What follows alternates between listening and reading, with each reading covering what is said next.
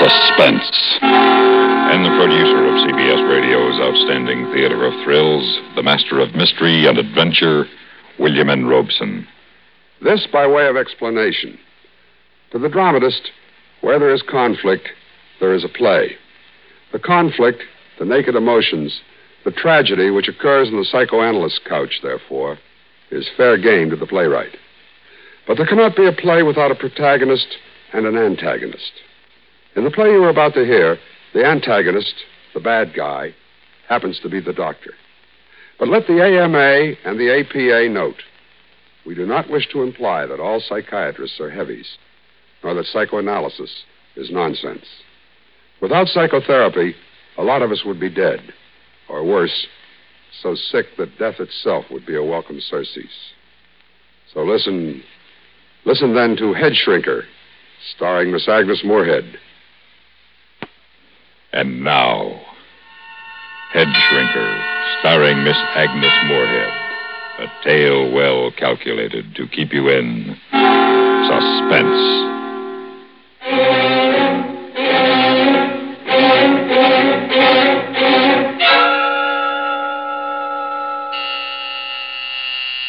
The doctor will see you now, Mrs. Ellender. Oh, thank you. I am his last appointment. As usual, Mrs. Ellender. I'll be leaving shortly myself. As usual. Yes, thank you. Oh. How are you this afternoon? All right, I guess. The couch, or may I sit down? The couch, I think. Your associations seem to flow more freely on the couch. Oh, all right. You're the doctor. I said you're the doctor. Yes, I heard you. Well, that's supposed to be funny. Is it? Well, you laughed the first time I said it. First day I came here. I laughed to put you at your ease. I had heard it before. You've heard everything before, haven't you, Doctor? Does it seem that way to you? Everything but this. What? I'm going to kill you. When? Before this hour is over. Why? Well, look at your notes, Doctor. That must be quite a file you have on me. Ruth Ellender. Manic, depressive, compulsive, obsessoid, check and double-check neurotic. How long have I been turning myself inside out for you? How long have I been doing my psychic striptease for you? How many hours have I spent on this couch? How many? You know as well as I. Oh, no, I don't. Once I could place myself in time fairly well. But no longer. Now there is no time. Now there's nothing but 5 o'clock to 5:45 every afternoon, Monday through Friday. Now they're 23 hours and 15 minutes of the day. I don't know where they go. And Saturday and Sunday. What do you suppose happens to me on Saturday and Sunday, dear doctor? Well, this is a phase of the treatment. Oh, yes, I know. Transference, it's called. To be followed by counter-transference. And when that is completed, I'll be a whole person. But hasn't the transference gone a little bit too far? I don't know any place where Freud suggests the weekend is a particularly effective time for transference. What happened to those weekends, Werner? What happened to the Saturdays and Sundays of my transference? Each patient requires his own kind of treatment. And some other patient needs the weekends? Is she as pretty as I am? As intelligent? As sick? If you're dissatisfied with the progress of your therapy, you are free to quit at any time. Quit? Werner, I can't quit. You know I can't quit. I love you, Werner. Heaven help me. I love you.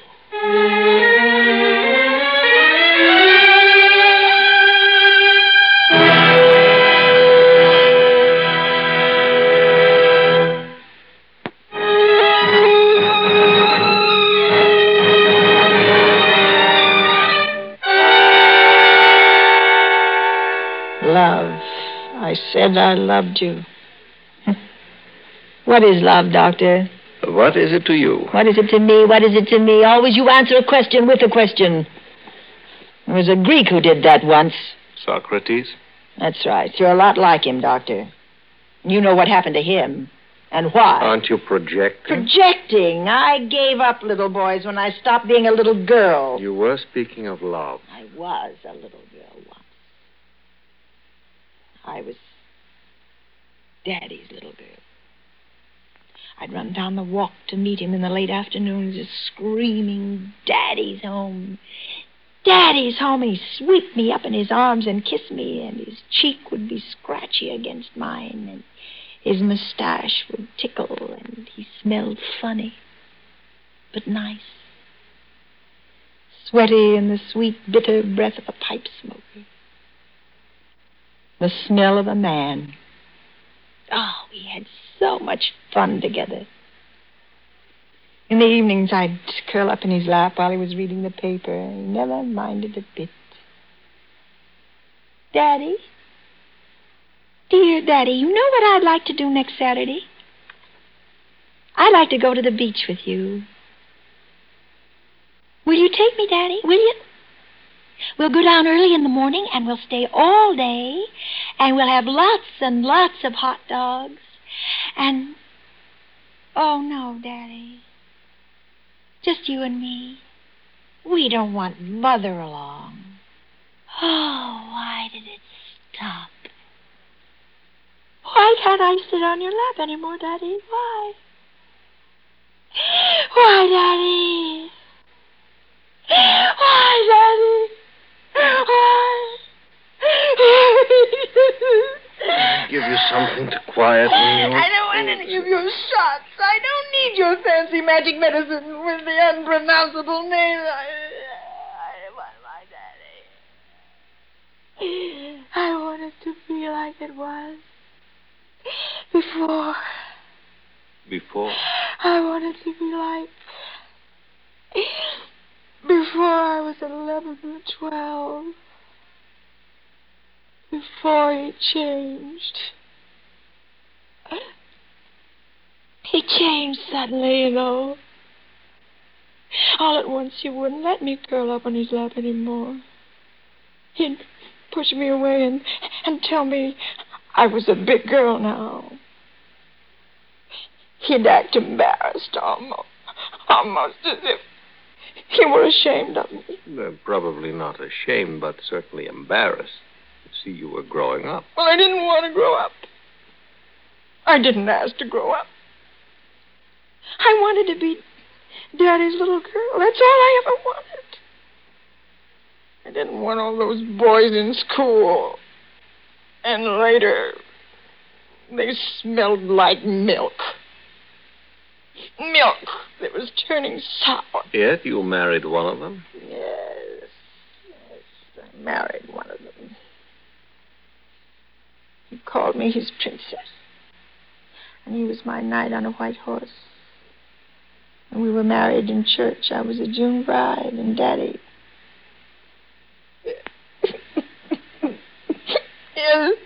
Daddy gave me away. And I was Mrs. George Ellender. I wasn't a princess anymore. George wasn't a knight on a white horse. It wasn't like the fairy stories where they lived happily ever after. Those stories don't tell you about sinks full of dirty dishes. They make no mention of the sleep smell of the dawn embrace and the painful tedium of getting to know someone after you're married to him. But we made it all right. We got through that first year. We played house. I called him Daddy and he called me Mummy. We thought it was fun. Well, it was fun. But you changed all that. You wakened me. You taught me reality. You opened my eyes, you and your psychoanalysis. Why did you pick on me? There were other women at that party where we met. Lots of them. Nice, juicy, neurotic ones. Why me? You sought me out. Oh, come now. I arrived at that party in the best of health. You left it a very sick woman who could be made well only by you. You convinced me that I was leading a meaningless life, that I was unhappy and maladjusted and immature. You assured me that I would only realize my fullest potential through psychoanalysis. You practically begged me. No, you seduced me into becoming your patient. You came here of your own free will. That first night, when you took me to dinner, I didn't know then. Well, how could I, that no ethical analyst would have suggested such a thing? Well, I thought it was part of the therapy. Well, I was so easy for you, wasn't I, Werner? It must have been very little fun for you, really. No struggle. Poor Werner. I took away your sense of conquest, didn't I? But I gave you everything else. Everything. Willingly. I loved you, Werner. You were a god. My god. Your pipe. Your beard. You were... Daddy? What a contemptible thing to say. What an evil, dirty man you are. You see why it has become impossible for you to continue as my patient. Yes. I told you when I became your lover that I could no longer be your doctor. And you were right. So that's the last time I will ever lie on that couch. From this moment on, I shall no longer be your patient. And you will no longer be my doctor. That's a very mature decision. Yes. Because now I'm going to kill you.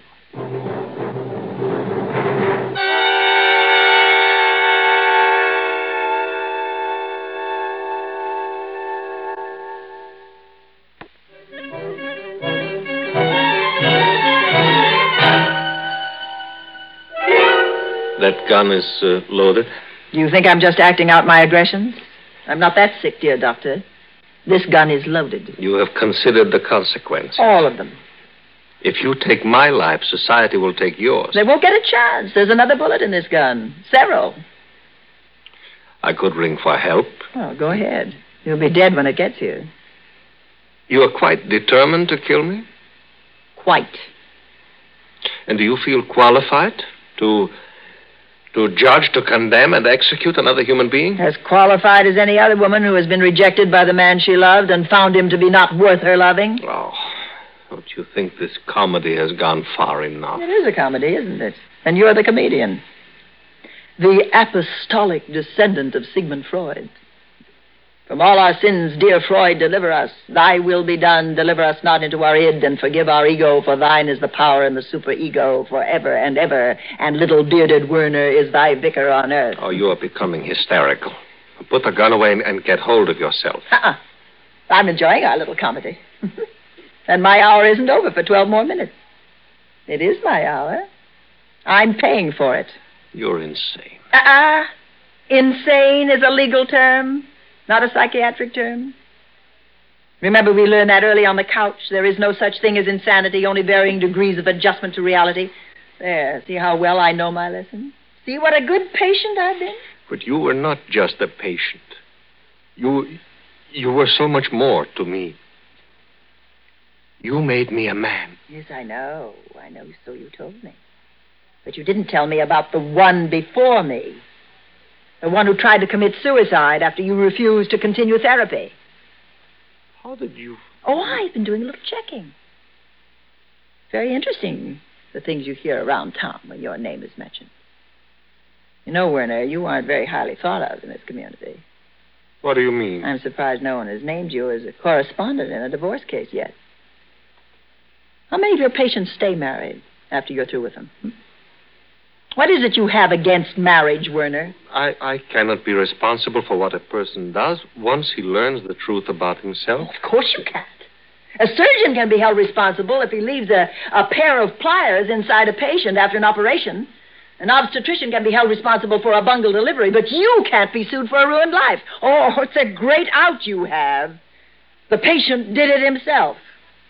Well, name me one patient you've made happy. Oh, psychoanalysis does not guarantee happiness. Now you tell me. It seeks to help the individual to adjust to reality. There's no such thing as happiness. That's not what you said. There is only absence of angst. Translation, please. Angst, anxiety, fear. A person can function normally only when he has rid himself of fear. What are you afraid of, Werner? Me? But nothing. And why do you hide behind that beard? Well, Aren't you afraid to look like other men, lest people realize that's all you are, just another man? No, of course not. And why do you use your analyst couch as the Lonely Hearts Club? Oh, can't you meet women any other way? Ruth. Are you afraid to compete with other men in the world of women? Ruth, please don't say things like that. Why? Why? Because they're true? Are you afraid of truth, Werner? Of Ruth, reality? You said once you loved me. Oh, so I did. And you said you loved me. And I believed you. But now I know you didn't love me. You hated me. You hate all women, and you hate the happiness they can bring to a man. So you try to destroy love wherever you find it. You aren't an evil man, Werner. You're a sick man. No, I know I am. What can I do? I sit here all day long listening to the deepest problems of others, but who can I turn to with my problem? Well, forgive the bad joke, but what you need is to be psychoanalyzed. Oh, I was, you know that. Well, then you need a refresher course. No. Ruth, I need you. Me? Yes. Ruth, you know all about me. You understand me. I need your help, Ruth. Help me. Oh, no. You must help me, Ruth. You... Please. You seem to be forgetting that I came here to kill you. No, you didn't mean that, really. You're acting out aggressions, that's true, but you wouldn't go that far. Oh, yes, I would. No, not when I need you so desperately. You're really afraid, aren't you? Yes, I'm terrified. Not of dying. Of living? Yes, without you. I know now. I can't go on living without you. Well, then the biggest help I could be to you would be to kill you. But I couldn't do that now. It would be ungrateful of me. Ungrateful? Yes. You see, Doctor, you've cured me. Of what? Of you. But I need you. Well, that, my dear Werner, is your problem. Well, I see my hour is nearly up. No, you're not leaving me. Yes. No, you can't. Ruth, you can't. Oh, yes, I can. You're no longer my doctor, my father, my lover. Oh, my God. Please. You're just a frightened little man. Please, Ruth. Oh, I might as well leave this gun with you. I'll have no further use for it. Good luck, Werner.